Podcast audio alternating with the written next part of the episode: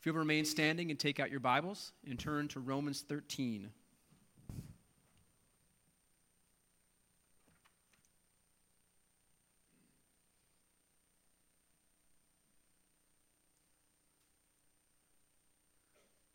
Romans chapter thirteen, verse eight. Owe no one anything except to love each other, for the one who loves another has fulfilled the law. Let's pray. Lord, again, I thank you for just how practical your word is. Lord, uh, you show us who you are. Reflects your greatness and your glory in so many big ways and small ways. Lord, today we need to hear from you again. And I pray that you would anoint me with your spirit, that you would help me to have ears to hear as you guide me. And Lord, that you would use this time to just uh, call your people, Lord, to love others as you have loved us. Lord, I pray now that your name would be exalted during this time. I pray this in Jesus' name. Amen.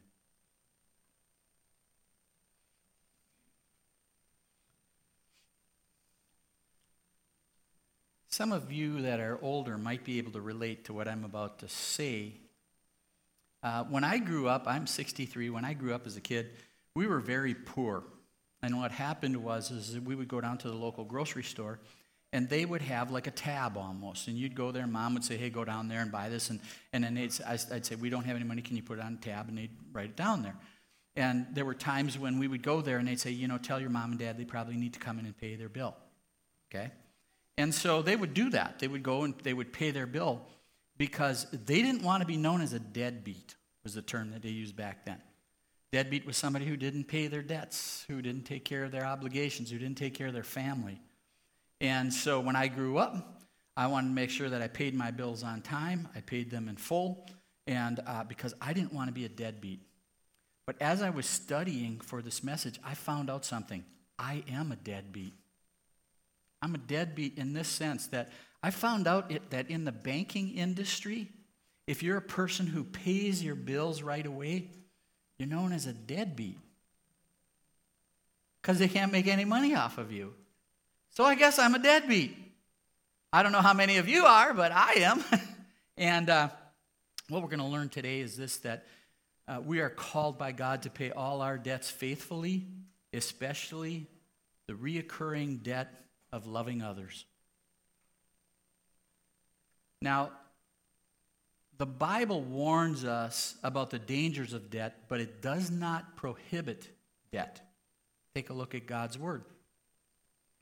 Romans thirteen, seven through eight. Now, I went to verse seven because we have to take God's word in context, all right?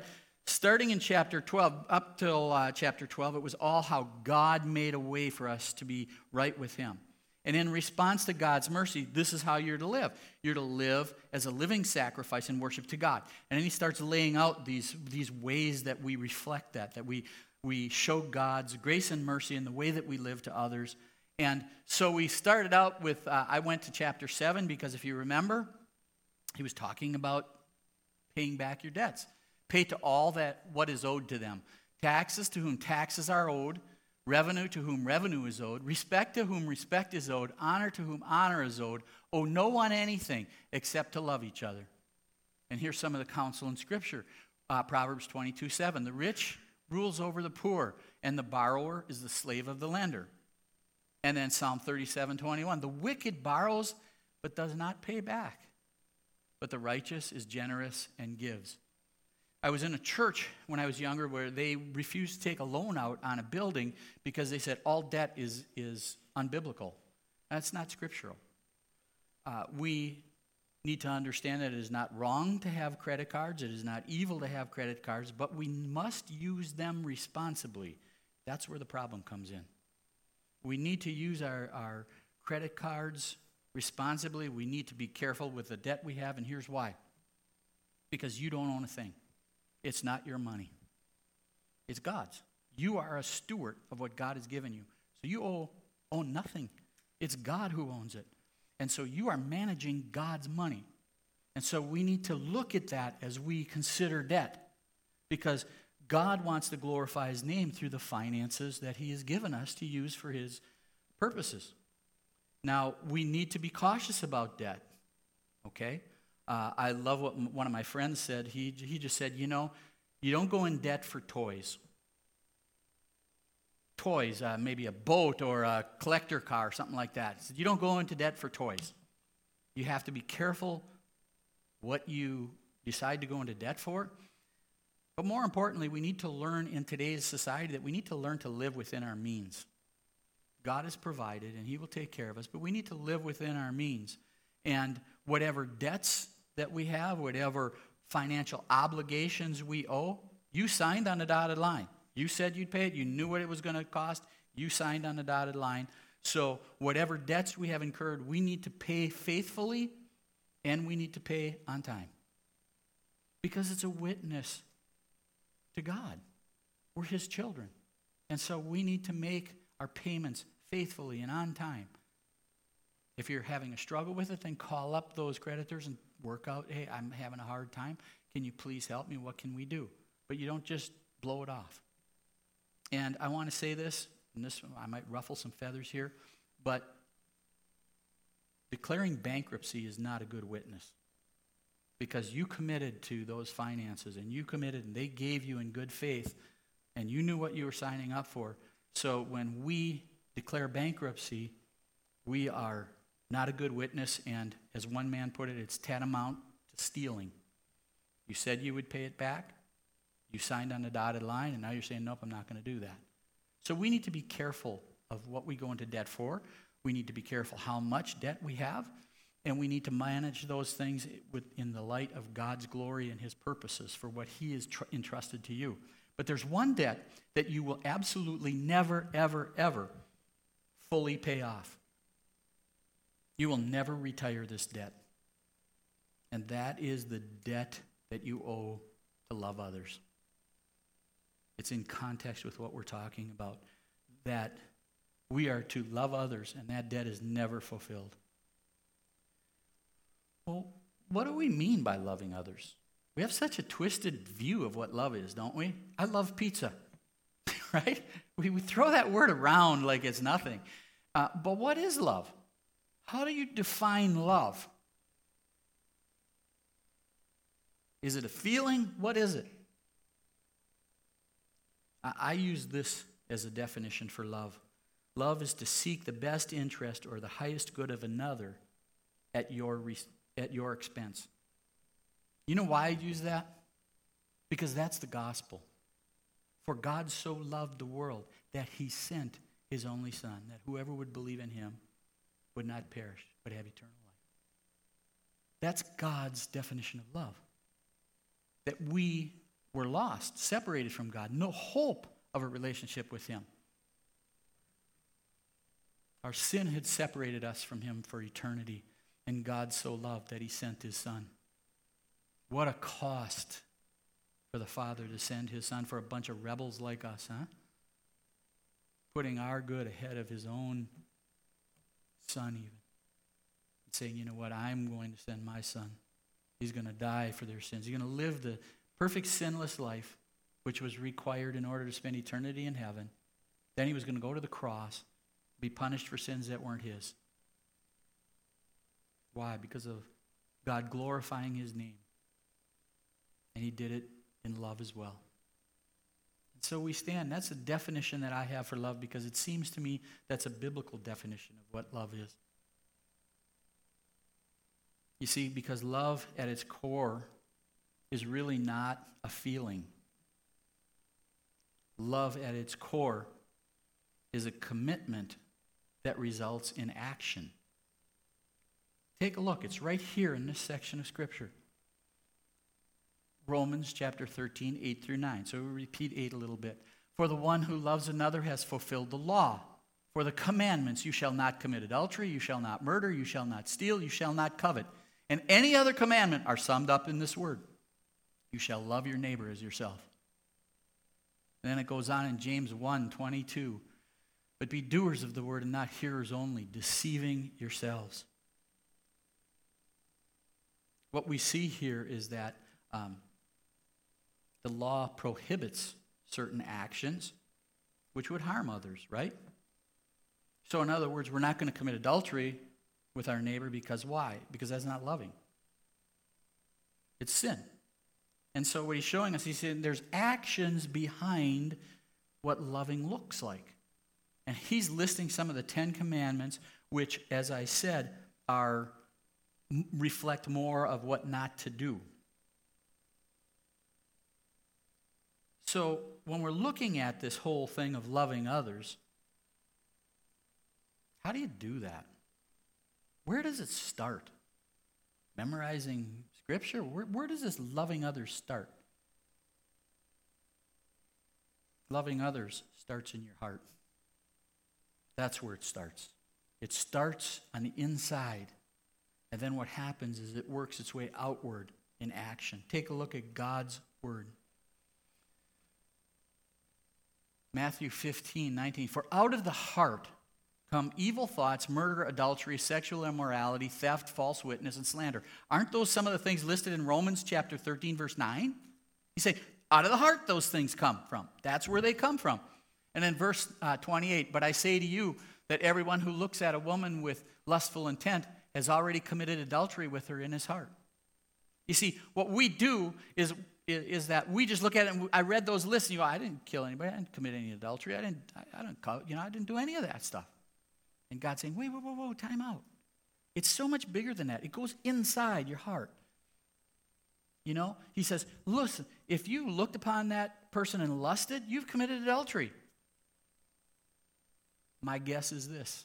This room is full of adulterers, if that's the definition. I know I'm one.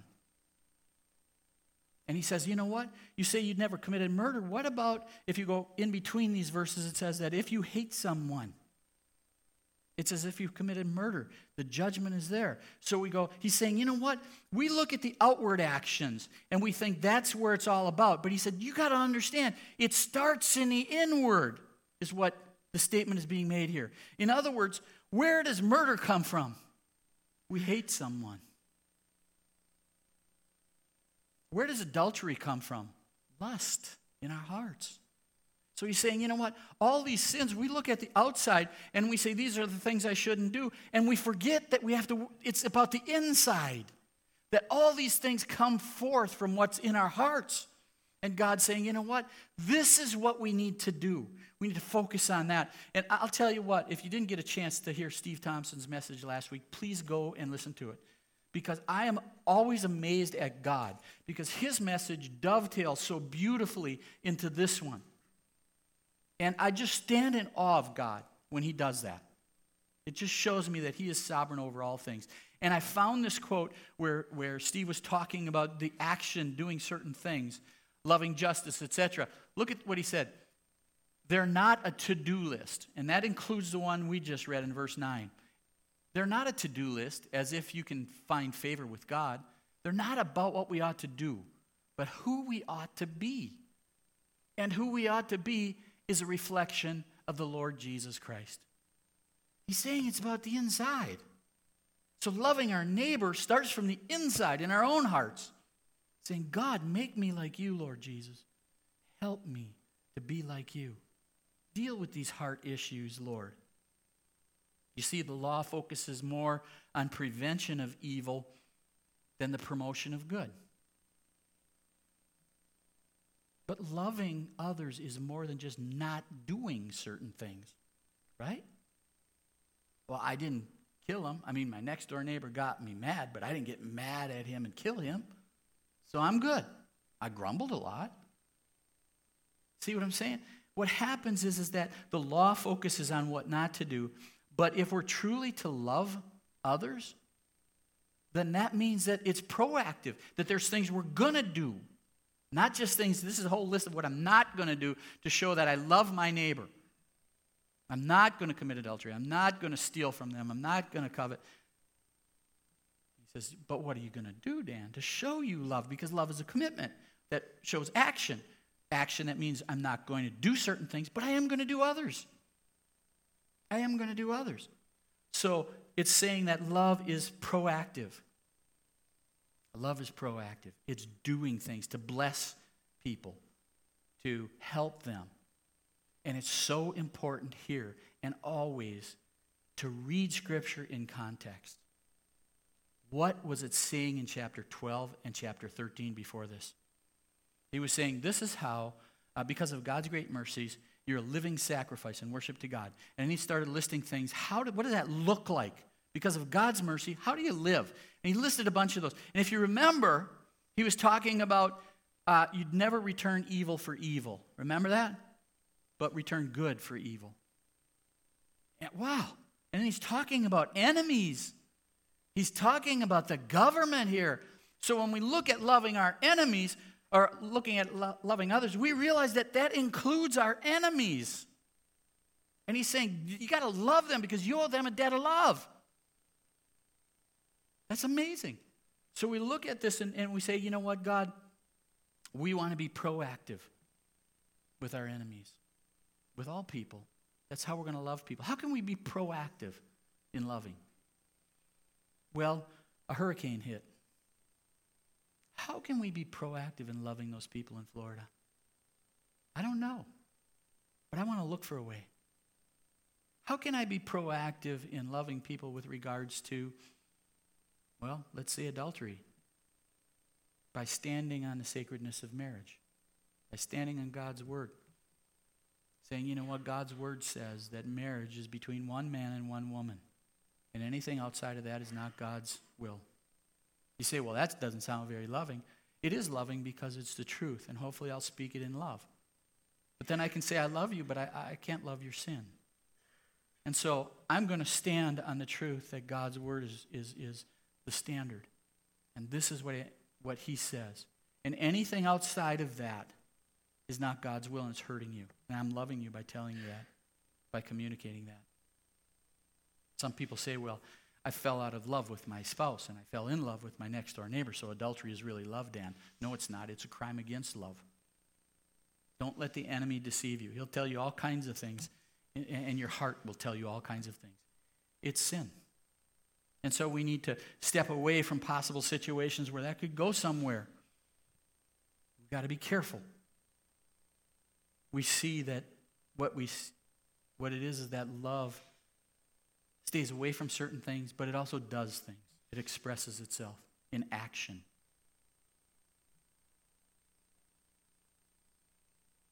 That means this, that we need to love our neighbor in thought, word, and deed.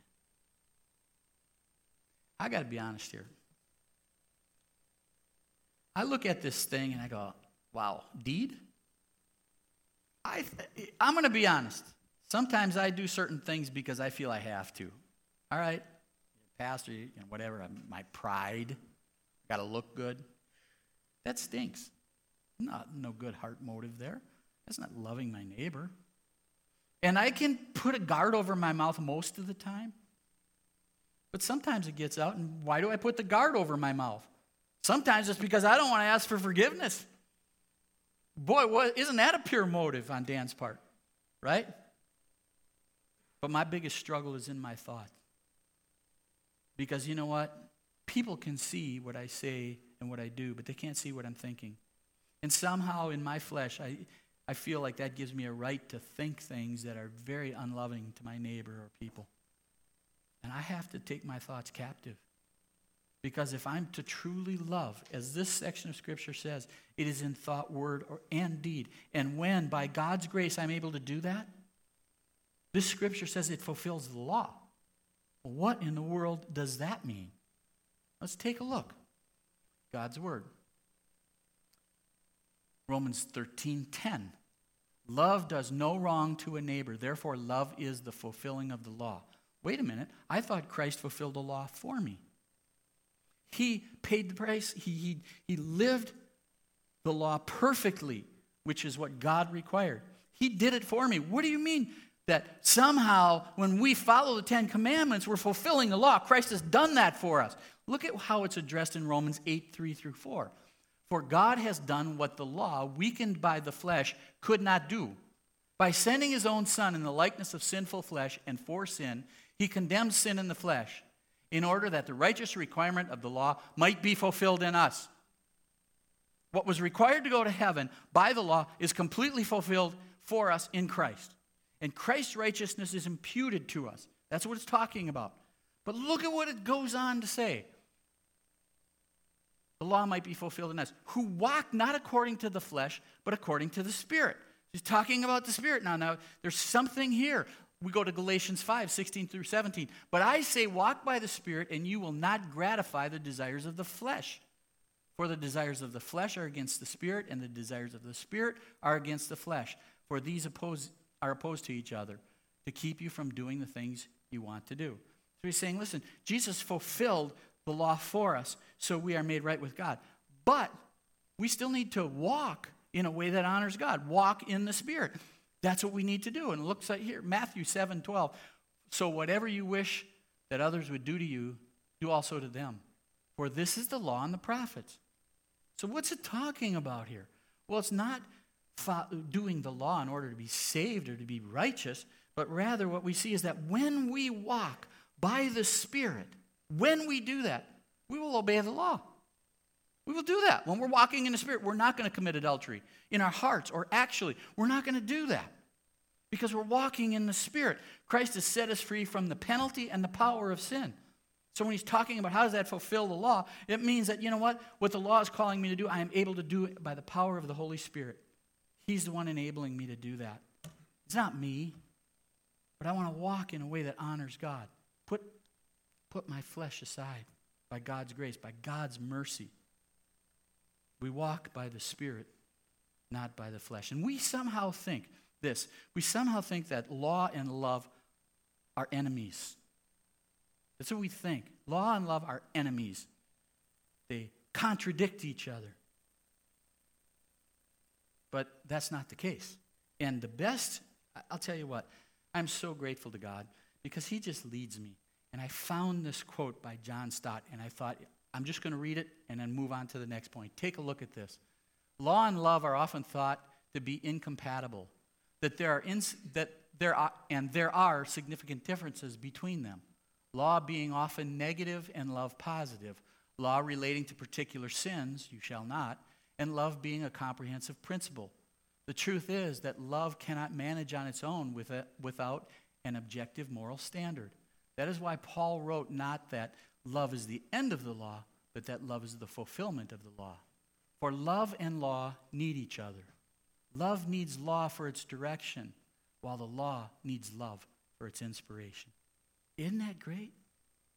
It explains it. He's explaining what is happening in Romans chapter thirteen, eight through ten. He's bringing it together. He's saying, look at this. This is how you love. It's reflected in this way. It's amazing what God does. So what's the standard?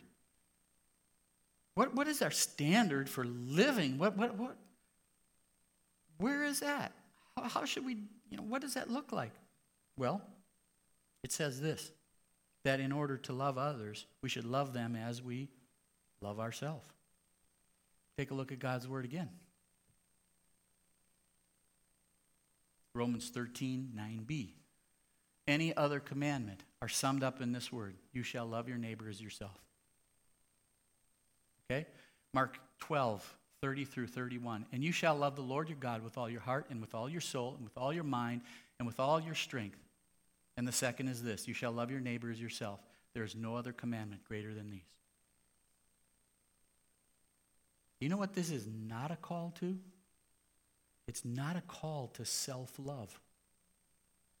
Say, wait a minute, it says that. Love your neighbor as yourself. He's calling us to love ourselves. And we can't do that until we love ourselves first. So this is a call to love ourselves. Brothers and sisters, I got to say that self-love is the essence of sin, isn't it? I want what I want, and I want it now. And I think this is the best for me, so I'm going to do it. Our self-love is the problem. And, and even if you consider this, think about love. Love is relational, right? It's got to be between two people. How can you self-love then? That's an oxymoron. So what happens is, is that he's saying, you know what? No, time out. This is not a call to self-love. It's not a command to do that. But you know what it is in all these sections of Scripture? It's a recognition that we do that naturally. We really like us. We really take care of us really well. I take care of Dan pretty good. You know, I, I eat the wrong food, but I kind of like it at the time, so I'm thinking I'm doing myself pretty good. We do ourselves well. We take care of ourselves. We do it naturally. And we, we're not going to do something that's going to harm us or hurt us. And you know what we really like to do? We really like to give ourselves the benefit of the doubt. Right? Yeah, well, I, I think my motives are probably pretty good. You see, he's saying, you know, you naturally do that, Dan. You take care of yourself. You love yourself in that way. You got to love others that way. You got to love them that way.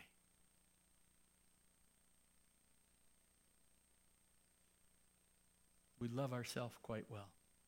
It says this, that we need to seek for our neighbor the same things we seek for ourselves in the same way that we seek them for ourselves. You know what? If I want something for me and I think it's going to help me, I'm diligent. I'm like a dog on a bone, right? I'm sure you guys are too.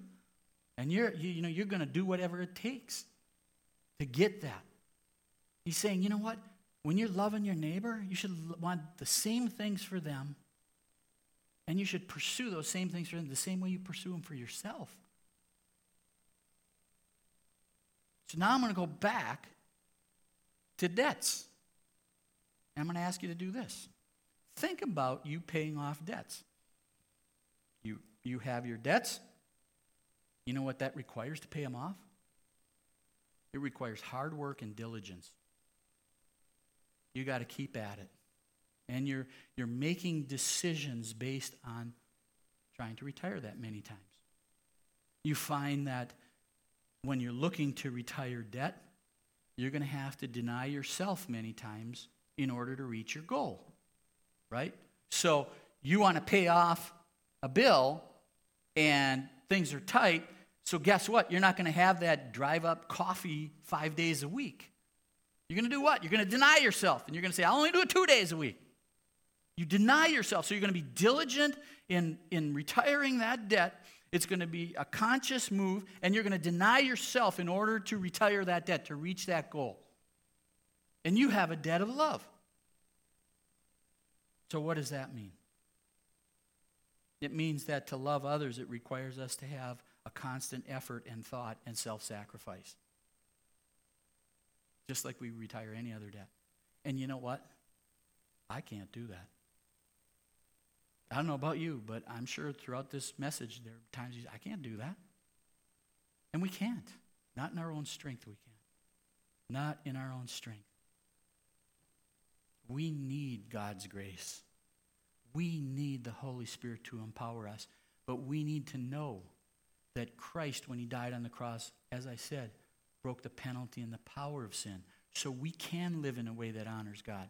We can live in a way that uh, we don't kill, we don't steal, we don't do these things, not even in our heart, because of God's grace and mercy. He's working in us. He's making us into the image of Christ. He's sanctifying us. And he's saying, you know what? You can't do this in your own strength. You got to lean on God. So I asked myself this question. Okay, and you can ask it yourself this. Every debt you have, you know where it came from, right? I needed a house, so I went to this bank and I signed it, whatever. Well, where did I get this debt of love? I didn't sign up for this. I didn't sign up, but what you're calling me to, what the Word of God is calling me to do here, I didn't sign up for this. I would say that what is debt? When you think about it, you're looking for the definition. It's an obligation to pay back what you previously were given, right? You were given money to pay off your house. You signed a debt or whatever it might be, school, and you signed a debt, and they told you this is the interest rate. So you were given something previously, and now you're paying it back. So this debt of love, it means somehow we were given something. We were given something, and we were given by God's grace this wonderful love of God in Christ. Now, we're not paying back the debt that we owe in order to get God's favor. But I like the term we use today. We used a term today called pay forward, right? Somebody changes your tire and you want to give them ten bucks, and I just pay it forward, do it. Do it to someone else. And I almost see that as, you know, this picture of the grace of God. That he says, I was loved by the living God. I'm going to pay that forward. Not to earn God's favor. Not to earn God's favor, but I'm going to pay it forward. Take a look at God's word. John chapter thirteen, thirty-four through thirty-five. A new commandment I give you, that you love one another just as I have loved you. That's the way. You also are to love one another. By this all people will know that you are my disciples if you have love one for another. Saying, love them like I loved you, Dan. Love them like I've loved you. And the reason being is that love is the inevitable response of a heart that is truly touched by God. I mean, if you have been touched by the grace of God, you understand the depth of what God saved you from, and his mercy and his grace coming at you every day, and his love being poured out to you, then it only makes sense that you will be able to love others. And it's interesting, too, because it says here that love is a distinguishing mark of a disciple of the Lord Jesus Christ. You're going to be able, they'll know that you're my disciples by your love one for another. And I understand that this is in the context of the body of Christ, but it goes beyond that as well, because we take Scripture all together. So where does that come from? How can we do that? Well, the key was in the first, the, the two great commandments. Love the Lord God with your whole heart, soul, mind, and strength. That's the foundation. God's love. And the second is this. Love your neighbor as yourself. You see, it's God's love towards us that is the foundation for our love towards others. It is the foundation. It is the source of our loving others. It is our motive for loving others. God's love towards us is the source, is the motive, is the foundation of our loving others. And when we understand the grace of God, we understand what he has done for us in Christ. And the beauty of the gospel, what's going to happen is that we are going to be filled with God's inexhaustible love. Right? And what happens? It overflows. That's what happens. It overflows. You got a cup and you fill it up and you just keep pouring and it overflows. And that's what we see here is this picture of God's love so overwhelming us, us delighting in who God is and his grace and his mercy and his love towards a rebel like me. And that love that he has for me overflows. And I see I'm not all it. But God loved me. I can. I, I, God help me love them. Change my heart.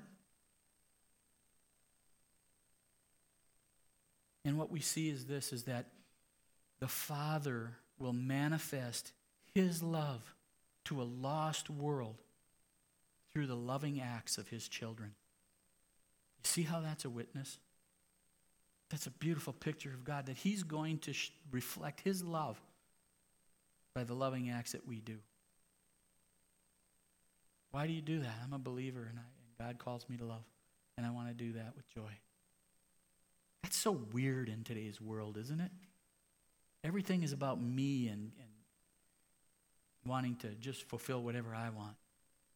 This is such a radical call to love others. So impossible unless you know Christ first. And out of that comes the ability that God would change our heart and that we would overflow with love. So my question is this. Have you been faithfully keeping up with your love payments? To your family? To your neighbors? To the people you work with? To your enemies? How have you been doing with your love payments? I fall really short.